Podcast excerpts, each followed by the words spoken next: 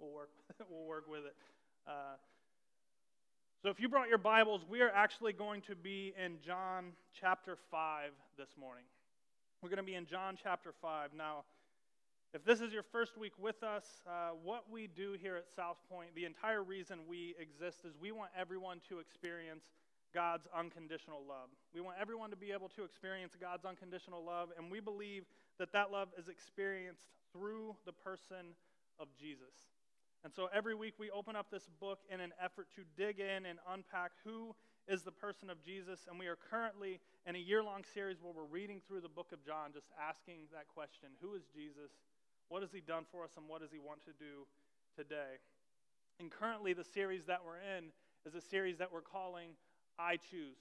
And the reason we're calling it I Choose is because we believe that because Jesus is who he says he is, that in order to have a relationship with him, we have to say yes to life as he's laid it out. We have to say yes to the relationship with him as he's laid it out. And there's a decision to be made between what he offers and what the world offers. And so we're trying to present that well uh, over the course of this series. Now, to give you a little bit of context about the moment that we're in here in John chapter 5, what has just happened is that Jesus has performed a miracle. He's performed a miraculous healing. But Jesus has performed this miraculous healing on the Sabbath.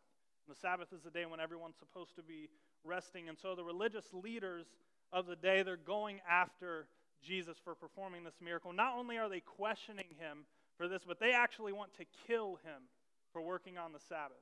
And so they confront Jesus in a very direct way about this healing, and the entire passage that we're going to read is Jesus' response to them, questioning him and accusing him and wanting to kill him. And so this passage we're going to read is pretty long, and so we're going to break it into three big chunks, and in each of those sections, uh, each of those chunks of scripture, there's a main point. So we'll have three points in this message. We're in John chapter 5, starting at verse uh, 16. But before we jump into it, let's pray together. God, we love you. We are thankful that you are a God who does break every chain. We're thankful that you're a God who offers himself freely to us, even when we don't deserve it, that we can experience peace and hope and salvation, and that what you offer we can find nowhere else in the world. God, I pray that our time together right here, right now, is more than just a talk, that it's actually a time when we can hear directly from the Holy Spirit through your word, through the words of Jesus, and that we can connect with you in a way that maybe we haven't before. That you can reveal yourself to us in maybe a way that you haven't before, and we can walk out of this place challenged and changed. Jesus, this is all about you. We love you, and we pray in your name. Amen. So, again, this passage we're reading is after Jesus has performed a miracle, and this is how it plays out. It says this starting in verse 16. It says, So because Jesus was doing these things on the Sabbath, the Jewish leaders began to persecute him. In his defense, Jesus said to them, My Father is always at his work to this very day, and I too am working. For this reason, they tried all the more to kill him. Not only was he breaking the Sabbath, but he was even calling God his own Father, making himself equal to God. Jesus gave them this answer Very truly, I tell you, the Son can do nothing by himself. He can, he can do only what he sees his Father doing, because whatever the Father does, the Son also does. For the Father loves the Son and shows him all he does. Yes, and he will show him even greater works than these, so that you will be amazed. For just as the Father raises the dead and gives them life, even so the Son gives life to whom he is pleased to give it. Don't miss this. These are big statements that Jesus is making. Moreover, the Father judges no one but has entrusted all judgment to the Son, that all may honor the Son just as they honor the Father. Who does, whoever does not honor the Son does not honor the Father who sent him. Very truly I tell you, whoever hears my word and believes him who sent me has eternal life and will not be judged, but has crossed over from death to life. Very truly, I tell you, a time is coming and has now come when the dead will hear the voice of the Son of God, and those who hear will live. For as the Father has life in himself, so he has granted the Son also to have life in himself. And he has given him authority to judge because he is the Son of Man. Do not be amazed at this, for a time is coming when all who are in their graves will hear his voice and come out.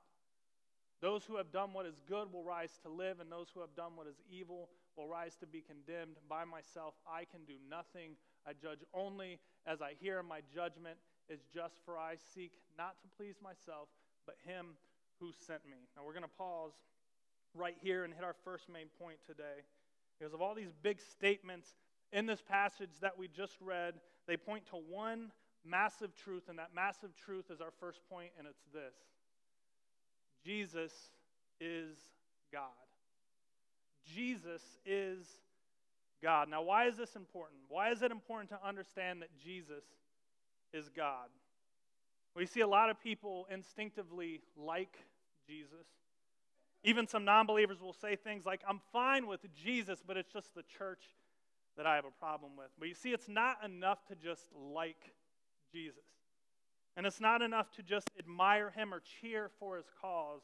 And the world wants to put Jesus in a box. They want him to be just another Confucius or, or, or Buddha. They want Jesus to be just another wise teacher. But the problem with this is that if Jesus is just another wise teacher, then you can either take his words or leave them and you still might be all right. But if Jesus is God and you choose to ignore his words, you will most certainly not be all right. If Jesus is God, if he's the Alpha and the Omega, if he's the beginning and the end, if he's the only way to receive life and salvation and forgiveness, then you either find those things in Jesus or you don't find those things. So, how else does this passage illustrate that Jesus is God? Well, consider, like we said before, uh, this passage, the reason the Jewish leaders want to kill Jesus is because he was working on the Sabbath. He was performing a miracle. Do you know what miracle he was performing? He was telling someone who hadn't walked in 38 years to stand up and walk, and the guy did it. You know who else did that? This actually happens in the book of Acts. The disciples, Peter and John, actually, they also tell someone who hadn't walked in some time to stand up and walk, and he did it. You know how they accomplished this? In Jesus' name.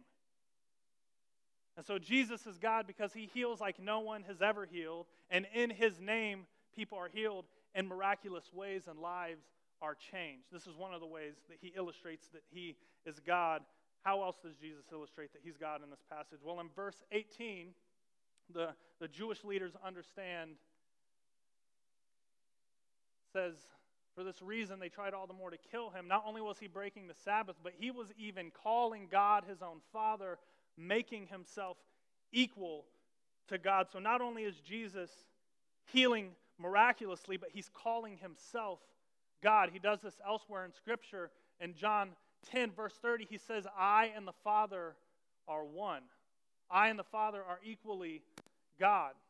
In John chapter 8, he says, Very truly I tell you, before Abraham was born, I am. Now, if you don't know who Abraham was, Abraham was born almost 2,000 years before Jesus. So, what is Jesus trying to say? Jesus is saying, I have existed always. I am God. And so if you're ever talking to someone and they try to tell you that Jesus never claimed to be God, they're either lying or they're mistaken, but they're, they're wrong because Jesus did multiple times. So we have miraculous healing. We have Jesus claiming to be God, but, but Jesus doesn't stop there. He goes on talking to these religious leaders and he says this Moreover, the Father judges no one, but has entrusted all judgment to the Son. Meaning, one day when you stand before God in judgment, you're going to be standing before Jesus. He is the judge.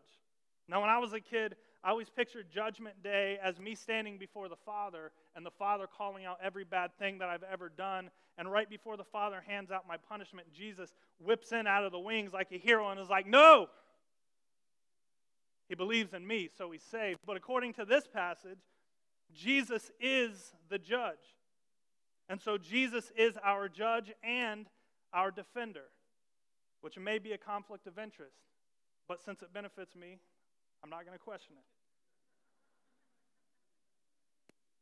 So Jesus is going to be the judge, but Jesus doesn't stop there with these big statements. He goes on in verse 25 and he says this Very truly, I tell you, a time is coming and has now come when the dead will hear the voice of the Son of God, and those who hear will live.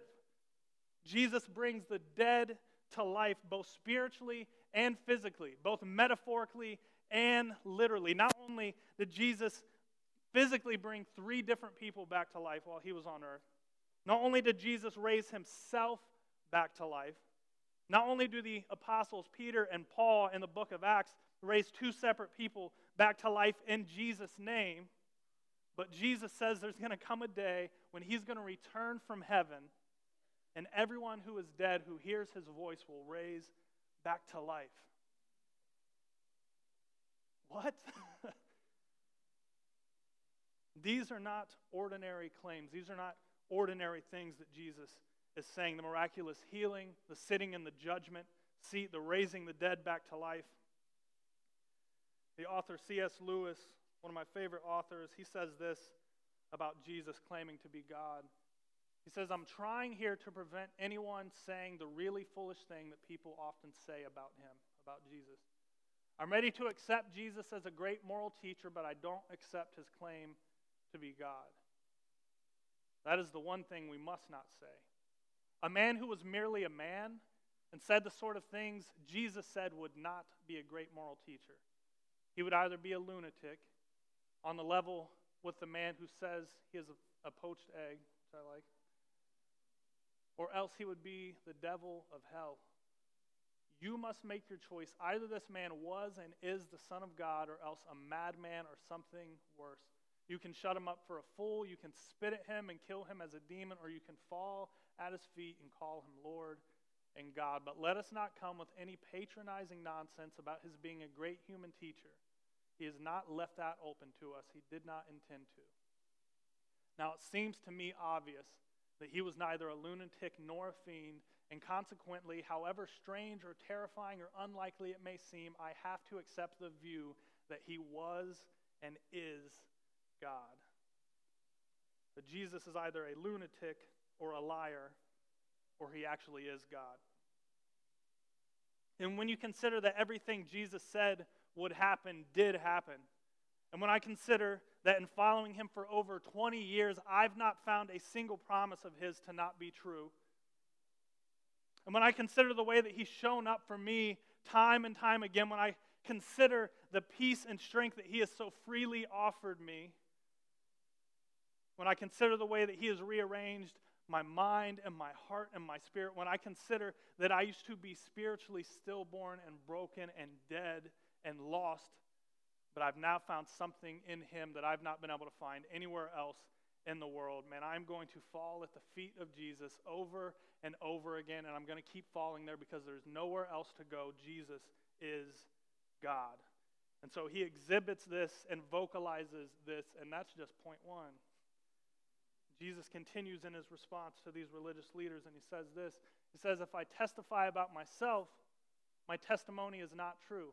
There is another who testifies in my favor, and I know that his testimony about me is true. You have sent to John. This is not talking about John the uh, disciple, this is talking about John the Baptist, Jesus' cousin, who was someone who preached about Jesus like a wild man, pointed to Jesus in everything that he did. He says, You sent to John, and he has testified to the truth. Not that I accept human testimony, but I mention it that you may be saved. John was a lamp that burned and gave light, and you chose for a time to enjoy his light. I have testimony weightier than that of John. For the works that the Father has given me to finish, the very works that I'm doing testify that the Father has sent me, and the Father who sent me has himself testified concerning me. You have never heard his voice, nor seen his form, nor does his word dwell in you, for you do not believe the one he sent. Listen to this. He says, You study the scriptures diligently because you think that in them you have eternal life. That these are the very scriptures that testify about me, yet you refuse to come to me to have life. Jesus is telling these religious leaders, you know this book, you know the stories, you know all these things. And if you know how religious leaders functioned back in the day, it is very likely that these religious leaders that Jesus is talking to, not only are they familiar with the scriptures, but it's very likely that they actually have all of the Old Testament memorized. It's likely that these religious leaders have all 38 books of the Old Testament memorized Genesis, Exodus, Leviticus, Numbers, Deuteronomy, Joshua, Judges, Ruth, 1st and 2nd Samuel, 1st and 2nd Kings, 1st and 2nd Chronicles, Ezra, Nehemiah, Esther, Job, Psalms, Proverbs, Ecclesiastes, Song of Solomon, Isaiah, Jeremiah, Lamentations, Ezekiel, Daniel, Hosea, Joel, Amos, Obadiah, Jonah, Micah, Nahum, Habakkuk, Zephaniah, Haggai, Zechariah, Malachi. Kind of impressive, right? Now consider how impressive it is that for each 38 of those words, there is an entire separate book of the Bible. And these religious leaders have memorized them, the entire book, inside and out. And they spend hours a day actively studying these. And Jesus says, You've completely missed it. It's almost like it's for nothing, but how can it be for nothing? Well, it's because these religious leaders, they're reading this book just to maintain a moralistic lifestyle. They're using the scriptures like a self help book. But that's never going to work because that's not what the Bible's for. So, what does Jesus say the scriptures do? What is their function? Jesus says you study the scriptures diligently because you think that in them you have eternal life. These are the very scriptures that testify about me. So, what is the claim? Jesus says the entire Bible is about him. Jesus said that this book is designed to help you to know me, and you're using it for something else. How is it possible that you have all of these words memorized and they're written about me, and yet here I am standing in front of you, and you don't even recognize me? You spent your entire life reading about me. Now, the religious leaders, like I said, they only have access to the Old Testament. It'd be weird if they had access to the New Testament because they are actively living it right now as we're reading it. And so you might be saying, well, I know that the New Testament is about Jesus, obviously, but you're saying that the Old Testament is about Jesus too? And I'm saying actually Jesus is saying the Old Testament is about him. And I wish I had more time to dig into all of the examples of how, but that would be a separate year long study in itself, but I'll give you a couple really quick examples of how the Old Testament is about Jesus. You guys know the story of David and Goliath. Even most non believers know it the shepherd boy who slayed a giant with a stone and won an entire battle by himself while the rest of the army hid, afraid and helpless. You know what happens a lot of the times when we read the story of David and Goliath? We believe, well, I'm David obviously, and and Goliath is my anxiety or my depression or my relationship problems or my money problems or my health problems. And if I just have enough faith, God will allow me to slay these giants and be victorious. And that sounds really romantic, doesn't it? But that's not how it works. Now, David and Goliath story, it's 100% true. It is a literal and historical account, but if you want to talk about the symbolism of it, you are not David. None of us are David. And Goliath isn't your worldly problems. The truth is, Jesus is David. And Goliath is your sin and your shame, and you have absolutely no chance to defeat your sin and shame. And so we're stuck standing back helpless. And just like David goes, and conquers the giant and calls it a victory for the Israelites who are helpless, so does Jesus go and conquer death and sin and calls it a victory for all of us. You see, if you start to look for Jesus and the story of the gospel in these words, this book will start to come alive. I'll give you one more example. You know the account of Noah and the ark? Jesus is in that story too. And in this story, if you're a Jesus follower, you actually get to be Noah exciting, right? You know why? Because Noah was flawed and broken and messed up, and yet the Bible says he still received God's grace and favor. And so if you said yes to Jesus, even though you are flawed and broken and messed up, you've still received God's favor. And so where's Jesus? Well, Jesus is the ark. Because God's judgment, like the flood, is coming. Someday soon it's going to be here. And so, for a short time, those of us who follow Jesus, we have an opportunity to point people to the ark. Say this is the only way you can be saved if you follow Jesus. You can be saved from the flood. You can be saved from the judgment of God by getting onto the ark, by putting your faith in Jesus. But one day, just like the ark door closed, one day the opportunity to say yes to Jesus is going to disappear. Jesus is the ark. You see, you can go through the entire Bible, not just the New Testament, and you will find ways in which Jesus is illustrated and foreshadowed and revealed. And when you read the Bible this way, it will begin to resonate in a way that it never has before. I promise you this. I've experienced it myself. And just one more side note, because I can't help myself. The verse, Jeremiah 29 11, it says, For I know the plans I have for you, declares the Lord. Plans to prosper you and not to harm you, and plans to give you a hope and a future. It's a lot of people's favorite verse. Maybe even some people in this room, and people think that this verse is about God having a plan for you in this life to be healthy and to be safe and to, and to have a good job and to protect you from any harm coming your way. Guess what? That's not what it's about. This verse is 100% about Jesus. I'm not going to go into it, but if this is your favorite verse, you might want to go do some digging. You see, this book is not a self help guide to living the perfect life or roadmap to being a good person. That's what the religious leaders said, and Jesus says, No, you don't even realize this book is about me. So we have that Jesus is God. We have that the entire Bible is about Jesus. And then there's one more big point that Jesus makes in his response to these religious leaders. Jesus goes on in verse 41 and says this He says, I do not accept glory from human beings, but I know you. I know that you do not have the love of God in your hearts. I have come in my Father's name, and you do not accept me. But if someone else comes in his own name, you will accept him. How can you believe since you accept glory from one another, but do not seek the glory that comes from the only God? But do not think I will accuse you before the Father. Your accuser is Moses on whom your hopes are set.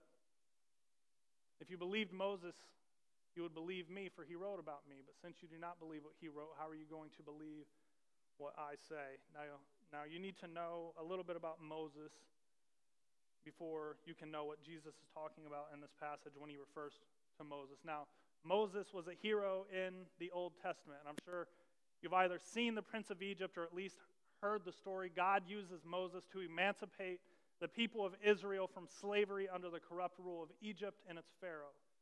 God frees an entire nation through Moses, and then from that point on, Moses is the guy. Moses is that dude. And from that point on, the Israelites are free and they're trying to get to the promised land, the land that God has promised them, but they keep messing it up. And so they need further instruction. And so this is how it plays out. Moses would travel up to the top of a mountain. And when he got there, God would speak to him and give him instructions, and God eventually gives Moses the Ten Commandments and the rest of the law. And then Moses would come back down the mountain and tell the rest of the people what God has to say. So Moses becomes a conduit by which the people hear from God. God tells it to Moses, Moses, tell, Moses tells it to the people. Moses is also responsible for writing the first five books of the Bible. Moses is a hero. He's a hero to the Jewish people, to the religious leaders, and it's through Moses that the Israelites get a lot of their information about who God is and how he wants them to live. That's how they function. Moses' words are words that they trust, and now Jesus is saying it's time to stop focusing on Moses and it's time to start focusing on me, which brings us to our final point. Our final point is you don't need a Moses. And you may say, I don't even, I didn't even know that Moses wrote the first five books of the Bible, and so obviously I, I don't care about what Moses has to say. But in 2021, we've done something a little crazy. In 2021 and the years leading up to it, we have taken preachers and pastors and speakers and we've turned them into Moses. Because in the church today, the majority of Christians don't pick up this book and read it. I'll say that again. Most Christians rarely, if ever, actually pick up God's word and read it. Do you know what Christians' preferred method of interacting with this book is? Listening to a pastor tell them what it says. As if a pastor over the course of the week goes up the mountain and gets some special message from God and then comes back down the mountain and shares it with the rest of the class on Sunday morning. And people base their entire relationship with God and their understanding of God on what a human being tells them about this book.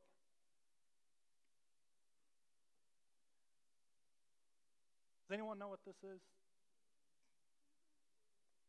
This is a baby bottle. It is for babies. It provides very little nutrition or hydration if an adult tries to drink from it. You don't get much. It doesn't matter how good the drink inside the bottle is, it doesn't matter how much love and time and energy went into preparing the contents of the bottle, the bottle will never be enough to sustain an adult. Eventually, they'll wither away and die. I'll take it a step further and suggest to you that if an adult were walking through a blazing desert, a hopeless, parched, barren wasteland, and to satisfy their thirst, they went into a tent in the desert once a week and drank out of a bottle that someone else held for them for 30 minutes before turning around and wandering back out into the wilderness for an entire other week, maybe more, I'd wager that they would not be doing very well. And yet, that's exactly how the vast majority of the American church functions. And then we wonder why we feel empty, and we wonder why it feels fake, and we wonder why we aren't experiencing the goodness of God. But did you know that God, the creator of the universe, the one who knit you together in your mother's womb, the one who breathed the galaxies into existence, the one who wants to give you a hope and a peace that you can't even wrap your mind around, the one who sent his son to die on a cross for every mistake you've ever made and will make, that God is trying to connect with you all the time, and he wants to reveal who he is and what he wants for your life. And that God says, if you seek after me, you will find me. And as you're dying of spiritual dehydration and trying to get by on the weekly words of someone who has no chance of sustaining you, Jesus is crying out to you and he's saying things like, Let anyone who's thirsty come to me and drink. Whoever believes in me, as scripture has said, rivers of living water will flow from within them. And Jesus is saying things like, But whoever drinks the water that I give them will never thirst. Indeed, the water I give them will become in them a spring of water welling up to eternal life. Meaning, not only will Jesus quench your thirst, but he's going to pour so much life and love into you that it's going to begin leaking out and impacting the lives of those around you, your family and your friends and even strangers. That this love is so big and so amazing and so fulfilling, and it's going to impact everyone around you. But guess what? You're never going to get there if your relationship with Jesus depends on Dustin Snyder or Jamie Langford or Steven Furtick or Francis Chan or any other popular pastor, whoever you listen to, because we're not good enough. Just like Moses was not good enough. And our job was never designed to sustain your relationship with Jesus. Our job is to challenge you to have a relationship with Him in the first place, to point like a wild person saying, Jesus is the way that you can be saved. Not come here to listen to me to, to be fulfilled, but go chase after Him. I promise you that if you need my words to be great, in order for your relationship with God to thrive this week, that you've maybe lost your mind. Because I am not good enough. So don't depend on me. Depend on Jesus. Because Jesus is that good. And this entire book is about Him. And if you open this book with the intention of getting to know Him, I promise you that you'll find Him and that you will experience growth. It's not an opinion, it's a matter of fact. Not only did Jesus dying on a cross wipe out the sins of all humanity for anyone who would believe in him, but it also makes it possible that we can come to him anytime with anything and engage with him and hear from him. And people didn't always have that option. that we can take our junk to Him and He'll speak to us. But this book is the primary way that He speaks to us. So Jesus comes to these religious leaders and He says, I'm God, and this entire book is about me, and you don't need anyone else to have a relationship with me. Actually, you shouldn't be depending on anyone else to have a relationship with me. I just want you to come exactly as you are and hear from me, and I will meet you there. Have a direct relationship with Jesus. And so, why would we want a relationship with Him by any other means?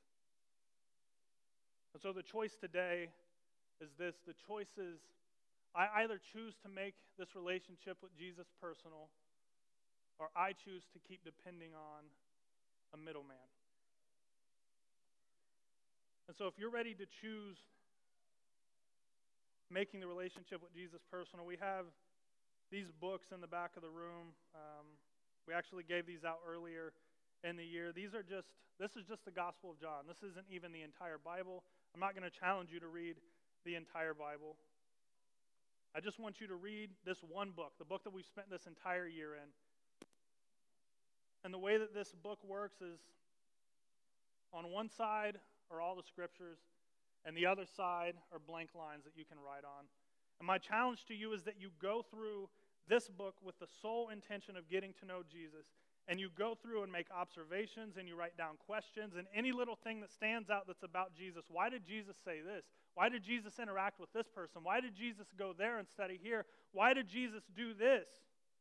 Why was Jesus acting this way? Not to check off a box, not to get it done, not to rush through it, but just open up this book with the sole intention of getting to know Jesus doesn't even have to be the Gospel of John. You don't need this fancy book, even though we have them available. You can open up a Bible and pull out a sheet of paper and do the exact same thing. The challenge is to open up this book with the sole intention of getting to know Jesus. And I promise that you will find him. I promise that you don't need me or anyone else. God is big enough to reach you exactly where you are. You might say, I can't understand it. He'll help you understand it. He's God. Take some time this week and spend it just alone with him. Not a devotional that leads you into it, not someone preaching to you. Just open this book up and read it and see if Jesus doesn't show up.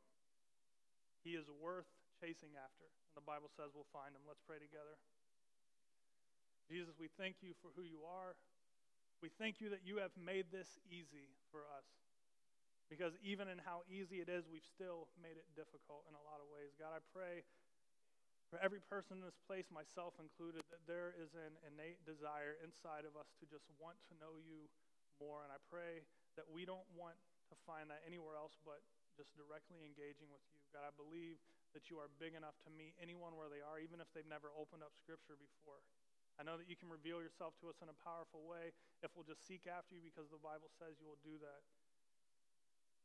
Jesus, I pray that whatever we're carrying with us into this place, that we can just bring that to you, that we don't have to hide and sin and shame, that we can trust that you break chains, that we can praise you on whatever we're going through, that we can open this book in whatever season of life that we're in, and what you have to say will speak directly into it and reveal who Jesus is to us. We thank you for who you are. We thank you that you're good enough. We thank you that you love us even when we are not good enough. We praise you. We just lift you up and give you all the glory pray in Jesus' name, in his name alone. Amen.